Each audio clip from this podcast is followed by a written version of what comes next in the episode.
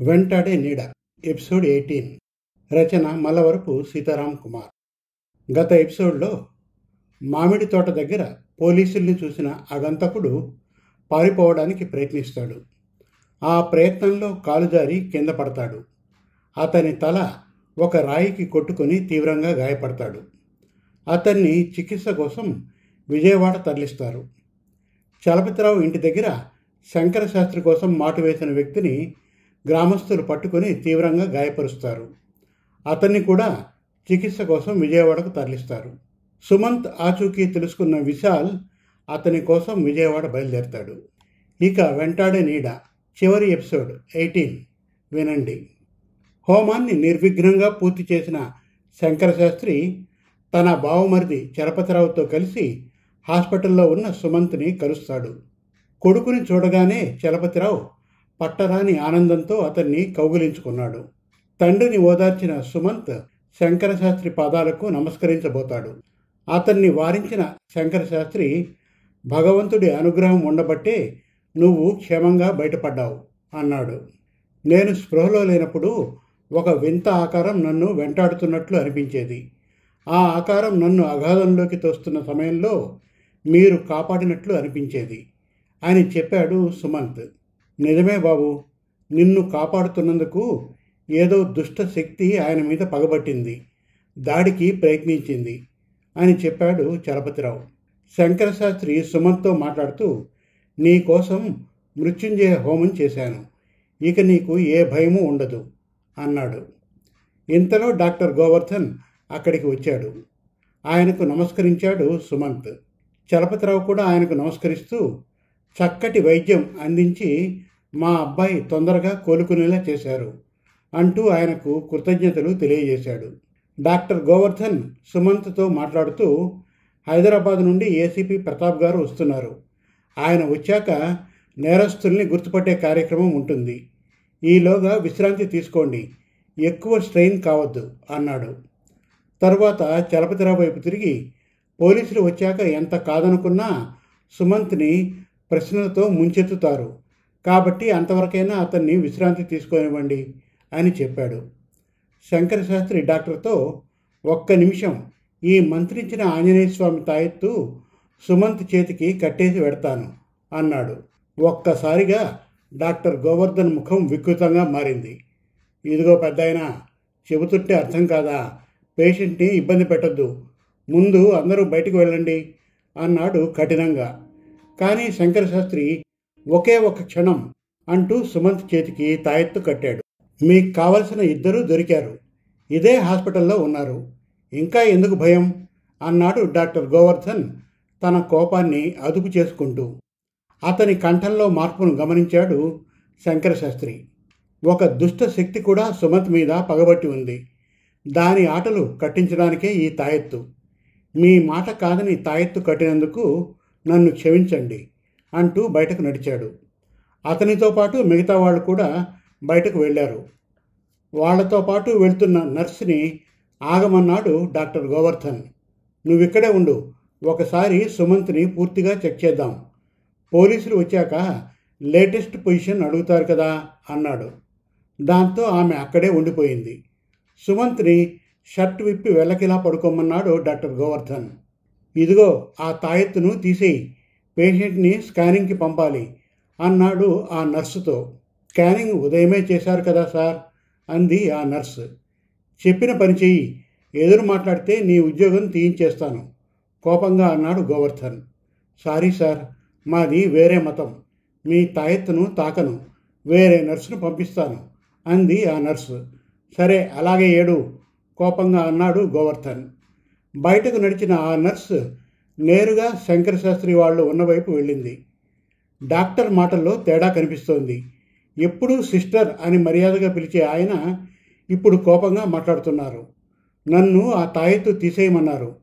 ఏదో చెప్పి తప్పించుకొని వచ్చాను అని శంకరశాస్త్రితో చెప్పిందామె. హోమం పూర్తయింది కాబట్టి సుమంత్కి ఏ ఆపద ఉండదు కదా అన్నాడు చలపతిరావు. హోమ ప్రభావం వల్లనే ఆ దుష్టశక్తి పన్నాగం మనకు తెలిసింది. మనం మిన్నకుంటే ఆపద తప్పదు అన్నాడు శంకరశాస్త్రి. మా ఊరి వాళ్ళు చాలామంది ఇక్కడే ఉన్నారు కదా అందరం కలిసి అతన్ని పట్టుకుందాం అన్నాడు చలపతిరావు.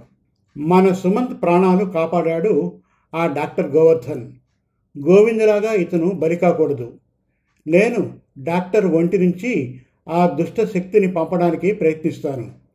అతను డాక్టర్ని వదలకుండా అతని చేత ఆత్మహత్యకు ప్రయత్నిస్తే మీరు అతన్ని ఆపి కాపాడండి అన్నాడు శంకరశాస్త్రి. తర్వాత అతను ఒక్కడే ఆ గదిలోకి వెళ్ళాడు. లోపలికి వచ్చిన శంకరశాస్త్రి వంక కోపంగా చూశాడు డాక్టర్ గోవర్ధన్. నన్ను కనిపెట్టేశావన్నమాట అన్నాడు ఆవేశంగా. నేనంటే భయం పోలేదన్నమాట అన్నాడు శంకరశాస్త్రి అతని వంక సూటిగా చూస్తూ. ఇది నాకు ఆ సుమంత్కి మధ్య ఉన్న విషయం. నువ్వు కల్పించుకోవద్దు అన్నాడు డాక్టర్ గోవర్ధన్.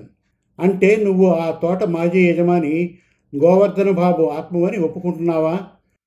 మా సుమంత్ మీద నీకు కక్ష ఎందుకు? అతని తప్పు ఉంటే నేను తప్పుకుంటాను. నువ్వు అతన్ని నీ ఇష్టం వచ్చినట్లు చేసుకోవచ్చు అన్నాడు శంకరశాస్త్రి. తప్పు ఒప్పులు చూస్తే నేను దయ్యాన్ని ఎందుకు అవుతాను? నా మనవడు గోవర్ధన్ చేసేది నాకెప్పుడూ తప్పుగా అనిపించదు. అతను అమ్మాయిని లొంగ తీసుకోవాలనుకున్నాడు తనకు సంబంధం లేకపోయినా ఆ సుమంత్గాడు అడ్డుపడి మా వాడి ముఖం మీద రాయితో కొట్టాడు. దాంతో వాడి ముఖం వికృతంగా మారిపోయింది. చనిపోవాలనుకున్నాడు. కానీ మనసు మార్చుకుని పగ తీర్చుకోవడానికి నిర్ణయించుకున్నాడు. నా మనవడికి నా వంతు సహకారం అందించాలనుకున్నాను. కానీ వాడు ఇప్పుడు చావు బతుకుల మధ్య కొట్టుకులాడుతూ ఇదే హాస్పిటల్లో ఉన్నాడు. అందుకే మీ అందరి అంతు చూసేదాకా నాకు తృప్తి కలగదు. అంది డాక్టర్ గోవర్ధన్లో ఉన్న గోవర్ధన బాబు ఆత్మ. నీ మనవడి పరిస్థితికి కారణం అతను చేసిన తప్పులే. చచ్చే ముందైనా అతని తప్పులు తెలియజేసి కళ్ళు తెరిపించు. లేదంటే నీలాగే అతను కూడా దయ్యంగా మారుతాడు అంటూ శంకర శాస్త్రి తనతో తెచ్చుకున్న ఒక పొట్లాన్ని బయటకు తీశాడు. అందులో కాటుక లాంటి పదార్థం ఉంది. ఈ కాటుకతో నీ అల్లుణ్ణి కాపాడుకుంటావా? అంది గోవర్ధనబాబు ఆత్మ వికృతంగా నవ్వుతూ. ఇది కాటుక కాదు హోమం తాలూకు రక్ష. దీనితో నీ నుండి డాక్టర్ గారిని కాపాడుతాను. అంటూ ఆ రక్షను డాక్టర్ గోవర్ధన్ నుదిటిన పూశాడు. దాంతో గోవర్ధన్ బాబు ఆత్మ డాక్టర్ని వదిలిపెట్టక తప్పలేదు. వెళ్ళే ముందు ఇంతటితో అయిపోయిందనుకోకు మళ్ళీ వస్తాను అని కేకపెట్టింది. నేను భగవద్భక్తుణ్ణి క్షుద్ర పూజలు చేయను భూత వైద్యుణ్ణి పిలిపించి నిన్ను భూస్థాపితం చేస్తాను. అన్నాడు శంకరశాస్త్రి తనను ఆవహించిన ఆత్మ వెళ్ళిపోవడంతో డాక్టర్ గోవర్ధన్ ఒక్కసారిగా ఉలిక్కిపడ్డాడు. ఏం జరిగింది? అని శంకరశాస్త్రిని ప్రశ్నించాడు అతను. ఒక దుష్టశక్తి మిమ్మల్ని లొంగదీసుకోవాలని ప్రయత్నించింది కానీ వీలుకాక వెళ్ళిపోయింది అన్నాడు శంకరశాస్త్రి లోపల ఏం జరుగుతుందోనన్న ఆతృతతో అందరూ లోపలికి వచ్చారు. తన వంక సందేహంగా చూస్తున్న నర్సుతో సిస్టర్ ఏమిటలా చూస్తున్నారు? అని అడిగాడు డాక్టర్ గోవర్ధన్. అమ్మయ్య మీరు మా డాక్టర్ గారే అంది నర్స్ సంతోషంతో. ఇంతలో విశాల్ అక్కడికి వచ్చాడు. సుమంత్ని ఆనందంతో కౌగిలించుకున్నాడు. చాలాసేపు ఇద్దరికీ మాటలు రాలేదు. హైదరాబాద్ నుండి ఏసీపీ ప్రతాప్ విజయవాడ ఏసీపీతో కలిసి ఆ హాస్పిటల్ చేరుకున్నాడు. ఇద్దరు నేరస్తుల పరిస్థితి తీవ్రంగా ఉండడంతో పోలీసులు వాళ్ళ స్టేట్మెంట్ రికార్డ్ చేసుకున్నారు. కొంతసేపటికి వాళ్ళిద్దరూ చనిపోయారు. తర్వాత ఇద్దరు ఏసీపీలు సుమంత్ విశాల్లతో విడిగా మాట్లాడారు. జరిగింది తెలుసుకోవాలని ఎదురు చూస్తున్న మిగతా వారికి జరిగిన సంఘటనలు వివరించారు. వాళ్ళు చెప్పిన వివరాలు ఇవి. ఆ మామిడి తోట కంచికి చెర్లకు పది కిలోమీటర్ల దూరంలో ఉన్న గోవర్ధనపురం అనే గ్రామానికి చెందింది. ఆ తోట యజమాని గోవర్ధన్ బాబు ఆ గ్రామానికి మాజీ సర్పంచ్ కూడా. అతడు తన ధన బలంతో అధికార బలంతో చాలా అకృత్యాలు చేసేవాడు. ఎందరో స్త్రీలను బలాత్కారం చేసేవాడు. ఆ తోటకు కాపలా కాసేవారు. కుటుంబంతో సహా అక్కడే ఒక గుడిసె వేసుకుని కాపురం ఉండేవారు. ఆ తోటమాలి భార్యను గోవర్ధనం బాబు బలవంతంగా లొంగదీసుకోవడంతో ఆ దంపతులు ఆ తోటలోనే ఆత్మహత్య చేసుకున్నారు. ఆ భయంతో తరువాత ఆ తోటకు కాపలాగా వచ్చిన కుటుంబం ఆ తోటలో ఒక రాయిని పాతి ఆ రాయికి కుంకుమ బొట్లు పెట్టి గంగమ్మగా కొలిచేవారు. ఆ అమ్మవారు తమను కాపాడుతుందని నమ్మేవారు. తోటమాలి లేని సమయం చూసి గోవర్ధన బాబు ఆమెను బలాత్కారం చేయబోయాడు. ఆమెను వెంబడించే క్రమంలో కాలు జారి ఆ గంగమ్మరాయి తలకు బలంగా తగిలి ప్రాణాలు విడిచాడు. దాంతో ఆయన కొడుకు ఆ తోటను తమ దాయాదులైన హేమంత్ వాళ్ళ తాతకు అమ్మేశాడు. కొన్నేళ్ళకు హేమంత్ వాళ్ళ తాత మరణించడంతో ఆ తోట అచ్చిరాలేదని వాళ్ళ నాన్న దాన్ని లీజుకు ఇచ్చేశాడు. గోవర్ధన్ బాబు మనవడి పేరు కూడా గోవర్ధన్. బుద్ధులు కూడా తాతవే. ఆ తోటను అతడు వాసు అనే తన స్నేహితుడికి లీజుకు ఇప్పించాడు. అతనితో కలిసి ఆ తోటను యథేచ్ఛగా తన అసాంఘిక కార్యకలాపాలకు వాడుకునేవాడు. హేమంత్ కూడా ఆ తోటను అప్పుడప్పుడు ఫ్రెండ్స్తో పార్టీలు చేసుకోవడానికి వాడుకునేవాడు. కానీ గోవర్ధన్తో పెద్దగా కలిసేవాడు కాదు. షణ్ముగం ఆ తోటకు వాచ్మ్యాన్గా చేరాడు. అతనికి ఇద్దరు కూతుళ్ళు. ఇద్దరూ హాస్టల్లో ఉండి చదువుకుంటున్నారు. ఆ తోటకు కుర్రాళ్ళు తరచుగా వచ్చిపోతూ ఉండడంతో షణ్ముగం తన కూతుళ్ళను ఎప్పుడూ తోట దగ్గరికి రానిచ్చేవాడు కాదు. తనే వెళ్ళి వాళ్ళను చూసి వచ్చేవాడు లేదా అతని భార్య చంద్రిక వాళ్ళ ఇంట్లో అందరూ కలిసేవారు.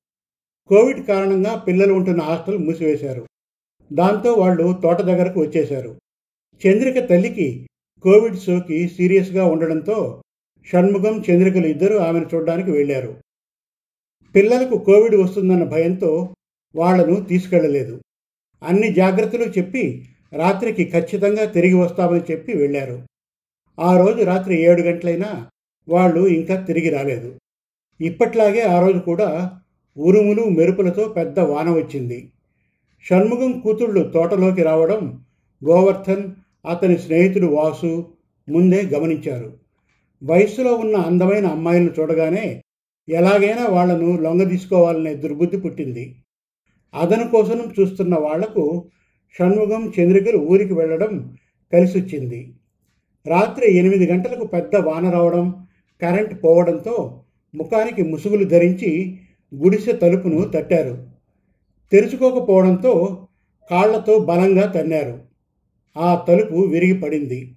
ఆ సమయానికి షణ్ముగం కూతుళ్ళు బుడ్డి దీపం వెలిగించుకొని భోజనం చేస్తున్నారు. వీళ్ళను చూసి భయపడి చేతిలో ఉన్న ప్లేట్లు కింద పడేశారు. తమ మీదకు వస్తున్న గోవర్ధన్ వాసులను తప్పించుకొని చీకట్లో తోటలోకి పరిగెత్తారు. ఆపద కలిగినప్పుడు తోటలో ఉన్న గంగమ్మ కాపాడుతుందని గతంలో తల్లి చెప్పి ఉండడంతో ఆ దిశగా వానలో తడుస్తూ పరిగెత్తారు. ఇక ఆ రోజు సుమంత్ తన స్నేహితుడు విశాల్ను కంచక చెరలో ఉన్న అతని రూమ్ దగ్గర కలిశాడు. కాసేపు మాట్లాడుకున్నాక సుమంత్ తన ఇంటికి బయలుదేరాడు. అతను బయలుదేరిన కాసేపటికే వాన మొదలైంది. మామిడి తోట దగ్గరికి వచ్చేసరికి ఉరుములు మెరుపులతో వాన పెద్దదైంది. కాసేపు ఆగుదామని తోటలోకి వచ్చాడు సుమంత్. కరెంటు పోవడంతో అంతా చీకటిగా ఉంది. మొబైల్లో టార్చ్ ఆన్ చేసి గుడిసె దగ్గరకు వచ్చాడు. తలుపు తీసి ఉండడంతో లోపలికి వెళ్ళాడు. టార్చ్ వెలుగులో నేల మీద పడి ఉన్న ప్లేట్లను చల్లా చెదురుగా పడి ఉన్న అన్నాన్ని చూశాడు. షణ్ముగానికి కూతుళ్ళు ఉన్నట్లు కానీ వాళ్ళు ఆపదలో ఉన్నారని కానీ అతనికి తెలియదు తోటమాలి మీద ఎవరో దాడి చేసినట్లు భావించి షణ్ముగం షణ్ముగం అని అరుస్తూ ఆ చీకట్లో తోటంతా తిరుగుతున్నాడు. మెరుపు వెలుతురులో సుమంత్ని గుర్తించాడు గోవర్ధన్. సుమంత్ అడ్డు తొలగితే కానీ ఆ అమ్మాయిల్ని దక్కించుకోలేమనుకున్నాడు. చేతికందిన కట్టెను తీసుకొని సుమంత్ మీదకు దాడికి ప్రయత్నించాడు. అతన్ని ఎదుర్కోవడానికి సుమంత్ సరైన ఆయుధం కోసం చూశాడు. నేలలోంచి పొడుచుకొని వచ్చినట్లున్న ఒక రాయిని చూశాడు.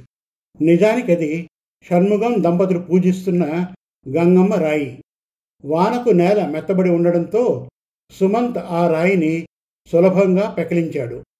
తన మీదకు వస్తున్న గోవర్ధన్ ముఖం మీద ఆ రాయితో బలంగా మోదాడు. ముఖాన్ని చేతులతో కప్పుకొని కింద పడిపోయాడు గోవర్ధన్. అతన్ని సమీపించి ముసుగును తొలగించి చూశాడు సుమంత్. టార్చ్ వెలిగించాడు. అతని ముఖమంతా రక్తసిక్తమై గుర్తుపట్టలేనట్లుగా ఉంది. విశాల్ కోసం కాల్ చేశాడు. సిగ్నల్ అందలేదు. వెంటనే గుడిసె దగ్గరకు వచ్చాడు. తన బైక్ని స్టార్ట్ చేసి విశాల్ రూమ్కి చేరుకొని జరిగిందంతా అతనికి చెప్పాడు. వెంటనే ఆ ఇద్దరు ఆ మామిడి తోట దగ్గరికి వచ్చారు. వీళ్ళు వెళ్ళేసరికి షణ్ముగం అతని భార్య గుడిసెలో ఉన్నారు. ఇందాక నేలంతా అన్నం పడి ఉంది. తలుపు తీసి ఉంది. లోపల ఎవరూ లేరు. ఏమైనా జరిగిందా? అని అడిగాడు సుమంత్. ఏదో చెట్టు విరిగిపడ్డ శబ్దం వినిపిస్తే చూద్దామని వెళ్ళాం. తొందరలో తలుపు సరిగా ముయ్యలేదేమో గాలికి అన్నం గిన్నె పడిపోయి ఉంటుంది అన్నాడు షణ్ముగం విశాల్ చేతిని పట్టుకొని బయటకు లాక్కుని వచ్చాడు సుమంత్. వీళ్ళు ఎందుకో అబద్ధం చెబుతున్నారు. తోటలో నేను గాయపరిచిన వ్యక్తి పడి ఉంటాడు. అతన్ని చూపిస్తాను అంటూ విశాల్తో కలిసి తోటంతా వెతికాడు. ఇందాక తను అతన్ని అటాక్ చేసిన ప్రదేశాన్ని గుర్తుపట్టాడు. కానీ అక్కడ ఎవరూ లేరు. ఒక చెట్టుకు కాస్త ముందు నేలలో ఒక రాయి పాతి ఉంది. దానికి పసుపు కుంకుమ బొట్లు పెట్టి ఉన్నాయి. వానకు ఆ బొట్లు కరిగి అక్కడంతా ఎర్రగా ఉంది. సుమంత్ని అక్కడి నుంచి తన రూమ్కి తీసుకుని వచ్చాడు విశాల్. ఆ తోటలో దయ్యాలు ఉంటాయని విని ఉండడం వల్ల అలా భ్రమ కలిగి ఉండవచ్చని అభిప్రాయపడ్డాడు విశాల్. నిజానికి అక్కడ జరిగింది ఏమిటంటే సుమంత్ వెళ్ళగానే వాసు గోవర్ధన్ దగ్గరకు వెళ్ళి అతన్ని కదిలించి స్పృహ తెప్పించాడు. స్పృహలోకి వచ్చిన గోవర్ధన్ సుమంత్ తనను గుర్తించి ఉంటాడని పోలీసుల్ని తీసుకొని వస్తాడని ఊహించుకొని అదే విషయం వాసుతో చెప్పాడు. వాసు అతన్ని వేరే పేరుతో విజయవాడలో ఒక హాస్పిటల్లో చేర్పించాడు. గోవర్ధన్ షర్ట్ని చెప్పుల్ని కృష్ణా తీరంలో ఉంచి ఉద్యోగం రానందున ఆత్మహత్య చేసుకుంటున్నట్లు ఒక ఉత్తరం రాసి ఆ షర్ట్ జేబులో ఉంచాడు. గోవర్ధన్ కాస్త కోలుకున్నాక ఇద్దరూ హైదరాబాద్ చేరుకున్నారు. కానీ గోవర్ధన్ ఊహించినట్లు సుమంత్ అతన్ని గుర్తించలేదు. పైగా జరిగింది నిజమా కాదా అనే సందేహంలో పడ్డాడు తను షణ్ముఖం గోవర్ధన్ని అనుమానించాడు.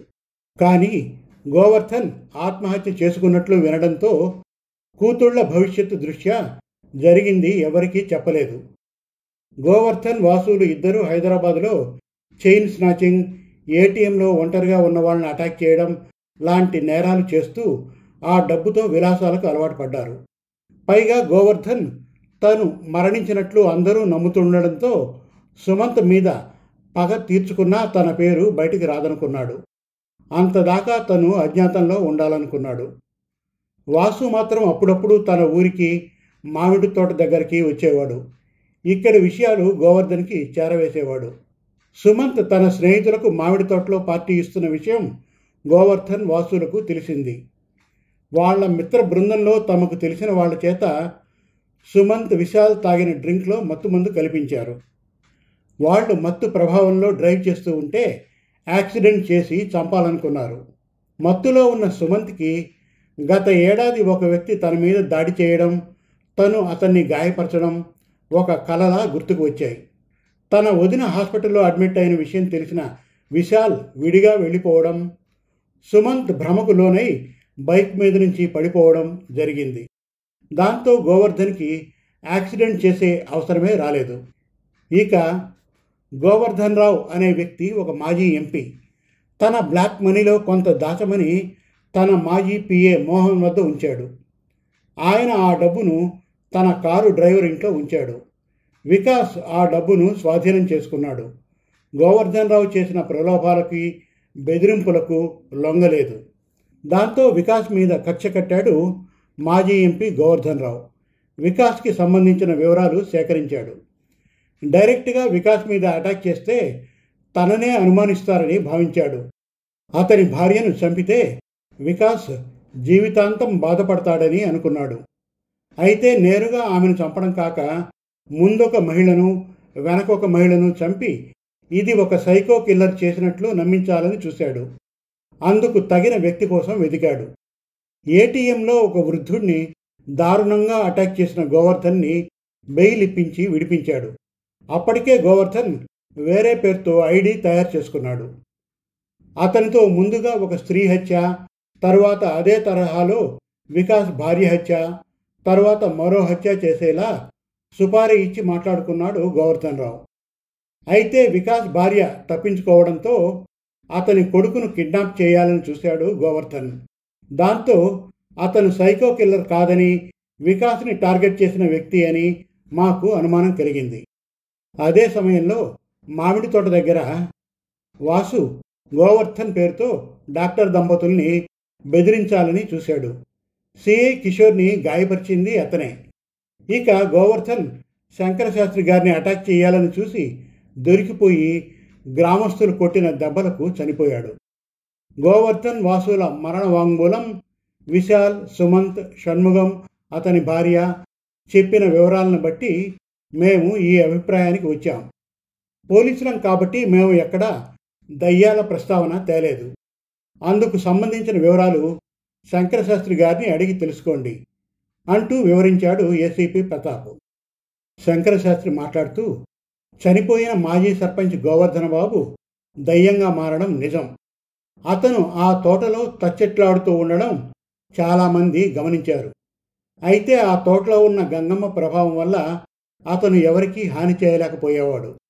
కేవలం బెదిరించగలిగేవాడు.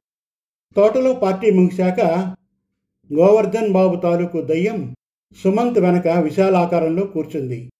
కానీ అతని నీడ మాత్రం వికృతాకారంలో సుమంత్కి కనపడింది. గోవర్ధన్ నాకు డ్రైవర్గా వచ్చి మర్రి చెట్టు దగ్గర కారు ఆపినప్పుడు సుమంత్ నాతో ఫోన్లో దగ్గరలో ఏదైనా మర్రి చెట్టు ఉందా? అని అడిగాడు. దీక్ష మీద చెట్టు కొమ్మ పడబోతోందని చెప్పాడు. దయ్యం చేయబోయే పని అతనికి తెలియడం వల్లే అది చెప్పగలిగాడు. గోవింద్ని ఎవరో ప్రలోభపెట్టారని మీరు అంటున్నారు. కానీ అతన్ని గోవర్ధన్ ఆవహించి సుమంత్ని చంపాలని చూశాడు. అదే సమయానికి నేను సుమంత్ ఫోటోపై తాయెత్తును ఉంచడం సుమంత్ లారీ కింద పడకుండా నిలదొక్కుకోవడం కాకతాళీయం కాదు. ఇక డాక్టర్ గోవర్ధన్ని కూడా ఆ గోవర్ధన్ బాబు ఆత్మ ఆవహించింది. ఇవన్నీ మీ లాజిక్లకు అందవు కానీ పచ్చి నిజాలు. ఏమైనా ప్రతి విషయంలో మాకు అండగా నిలిచిన హైదరాబాద్ విజయవాడ పోలీసులకు పేరు పేరున కృతజ్ఞతలు తెలియజేసుకుంటున్నాను అన్నాడు శంకరశాస్త్రి. దయ్యాల ప్రమేయం లేదనుకుంటే ఇద్దరు నేరస్తులు హతమయ్యారు కాబట్టి కథ సుఖాంతమైనట్లే. దయ్యం ఉందనుకుంటే దాని విషయంలో మేము సహాయం చేయలేం. మీరే ఎదుర్కోవలసి ఉంటుంది. ఏదేమైనా సుమంత్ దీక్షల పెళ్ళికి మమ్మల్ని పిలవడం మాత్రం మర్చిపోకండి. తప్పకుండా వస్తాను అన్నాడు ఏసీపీ ప్రతాప్. అందరూ ఆనందంగా నవ్వుకున్నారు. సమాప్తం. ఈ కథలోని పాత్రలు సన్నివేశాలు పూర్తిగా కల్పితం. కథలో సందర్భానుసారంగా కొన్ని ప్రదేశాల పేర్లు కొన్ని హోదాల పేర్లు వాడుకోవడం జరిగింది. ఇది ఎవరిని ఉద్దేశించి చేసింది కాదని తెలియజేస్తున్నాం. ఈ సీరియల్ను ఇంతవరకు ఆదరించిన పాఠకులకు మా కృతజ్ఞతలు తెలియజేసుకుంటున్నాం. మరిన్ని చక్కటి తెలుగు కథల కోసం కవితల కోసం వెబ్ సిరీస్ కోసం మన తెలుగు కథలు డాట్ కామ్ విజిట్ చేయండి. Thank you.